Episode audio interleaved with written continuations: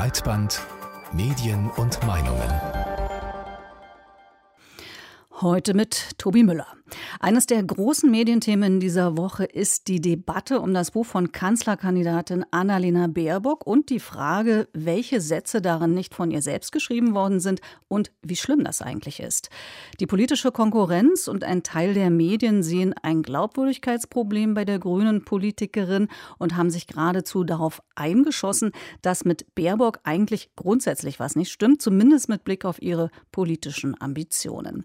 Entstanden ist ein regelrechter Schlag Schlagabtausch in den Medien und den hat sich Tobi Müller für uns angeschaut. Tobi, die meisten Kommentare haben sich darauf geeinigt, dass die angeblichen Plagiate ungeschickt, aber ihr Ausmaß relativ harmlos sei. Warum war denn die Aufregung dennoch so groß? Ja, das ist in der Tat kein Fall von und zu Kuttenberg und auch kein Fall Giffey, wo es um akademische Beglaubigungsschriften ging. Die Beispiele, die Stefan Weger, dieser sogenannte Plagiatsjäger, der österreichische, anführt, sind tatsächlich etwas etwas mager. Also da ist die Aufregung nicht so richtig nachzuvollziehen. Die Aufzählung der zehn neuen EU-Mitgliedschaften von 2004 zum Beispiel, das war die Osterweiterung damals, oder Sätze zu ihrem Vorschlag eines Wohlstandsindikators statt des Bruttoinlandproduktes, um die Lebensqualität zu messen, stehen fast identisch bei Wikipedia.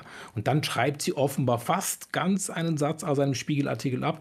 Das ist eine Aufzählung von Holzhäusern in drei Städten, also jetzt auch keine Analyse oder ein origineller Gedanke, nur was soll man sagen, vielleicht mangelnde mangelnde Sorgfalt, das schon. Aber ich glaube, ähm, der Kern der Sache hat sich zu einem Medienthema entwickelt im Verlauf äh, der Woche tatsächlich, weil viele offenbar dem Framing gefolgt seien, wie wir heute sagen, so zum Beispiel die Tagesschau, die eben getitelt hat, Plagiatsvorwürfe gegen Baerbock, obwohl sich die Meldung selbst eigentlich ganz trocken anhörte. Wir hören mal rein. Gegen die Kanzlerkandidatin der Grünen Baerbock gibt es Plagiatsvorwürfe. Es geht um ihr Buch Jetzt, wie wir unser Land erneuern. Das klingt erstmal nur als Ton ganz sachlich im Radio, ne, was eben aber viele störend empfanden, ist das Banner im Hintergrund. Das war kein Film eingespielt, nur 30 Sekunden vor dem Bild von Baerbock und da eben der Satz Plagiatsvorwürfe gegen Baerbock. Und das direkt nach dem EM-Ausscheiden der deutschen Fußballelf am Dienstag. Vielleicht hatten da manche schon abgedrehten Ton und haben dann quasi nur das Banner gesehen und hat man gesagt, das geht so nicht. Eine Europaabgeordnete der Grünen hat dann im Anschluss getwittert, Zitat, die richtige Schlagzeile lautet Schmutzkampagne gegen Baerbock, liebe ARD, liebe Journalistinnen. Wir alle haben eine Verantwortung für den demokratischen Diskurs, gerade nach Trump, gerade jetzt. Zitat Ende. Die Partei selbst sprach von versuchtem Rufmord und hat den Medienanwalt Christian Scherz engagiert. Auch da markige Worte, die ich so nicht teilen würde. Wie siehst du es? Sind sie berechtigt? Nein, das ging schon deutlich über das Ziel hinaus. Äh, wir können uns ja mal vielleicht ausmalen, was passiert wäre, wenn die Tagesschau tatsächlich Schmutzkampagne gegen Baerbock getitelt hätte. Da war ja nun sämtliche Ausgewogenheit flöten äh, gegangen. Es vielleicht aber interessant, dem Wort kurz nachzugehen. Ne? Die Schmutzkampagne überhaupt, das ist ja, auch das ist ein Import aus den USA, wie so viele Diskussionen, die wir gerade führen äh, im Moment, wenn es um Sensibilisierung oder Gleichberechtigung geht. Und da ist es eben der Dirt, ne? der Schmutz. Das heißt aber etwas anderes in den USA. Da geht es oft um das Privatleben, um Sex, um Korruption, um drogensüchtige Familienmitglieder, an, über angebliche gefälschte Geburtsurkunden. Wir erinnern uns an den Wahlkampf von Obama 2008 oder jetzt auch Biden 2020 gegen Trump. Der Vergleich mit den Verfehlungen der männlichen Kandidaten jetzt hier in Deutschland, also mit Laschet oder Scholz, ist aber dennoch aufschlussreich, finde ich. Es geht bei den Konkurrenten um mutmaßliche schmutzige politische Moves. Wir erinnern uns, die Masken Bankendeals in Nordrhein-Westfalen über den, die Vermittlung von Laschets Sohn. Ähm, Scholz wird gerne als Schuldenkönig geframed, auch von diesen Kreisen, äh, wie ihn die Initiative für neue soziale Marktwirtschaft immer wieder porträtiert, die auch diese unsägliche Plakatkampagne gegen Baerbock gefahren hat. Bei Baerbock geht man schon direkt auf die Glaubwürdigkeit zu. Die schummelt, äh, sie trickst im Grunde, sie lügt. Das ist natürlich ein sehr, sehr alter Topos äh, der Frau als nicht authentisches Wesen.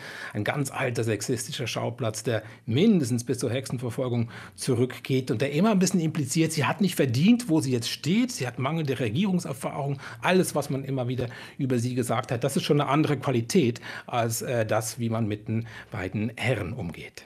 Nun lautet aber die entscheidende Frage, wie soll man denn darüber berichten? Oder ist Berichten bereits verbreiten?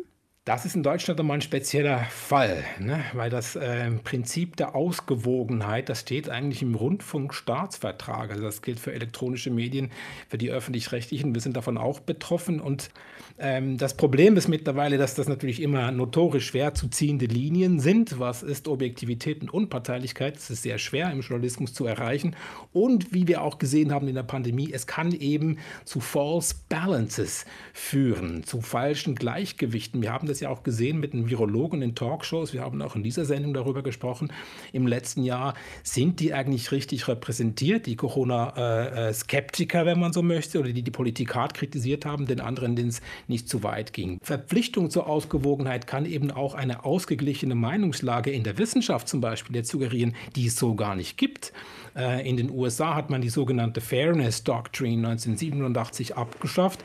Dann begannen allerdings die Aufstiege rechter Radioformate, die die Radikalisierung der Republikaner schon lange vor Trump äh, initiiert und begleitet haben. Also die äh, Schwierigkeit besteht darin, die Fairness zu behalten und die Ausgewogenheit aber vielleicht auch mal aufzugeben. Das war vielleicht an der Zeit, weil sie führt dann eben dazu, dass gewisse Kreise, die jetzt irgendwie Baerbock nicht haben wollen, doch deutlich überrepräsentiert werden, weil berichten darüber muss man ja.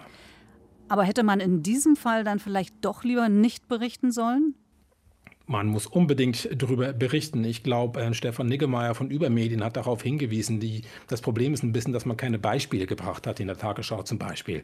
Dann hätte man es relativ schnell entkräften können. Aber 30 Sekunden sind, wir wissen das beide, wahnsinnig kurz. Meine Antworten sind jetzt meistens länger als 30 Sekunden eigentlich gerade. Da ein Beispiel unterzubringen, ist schwierig.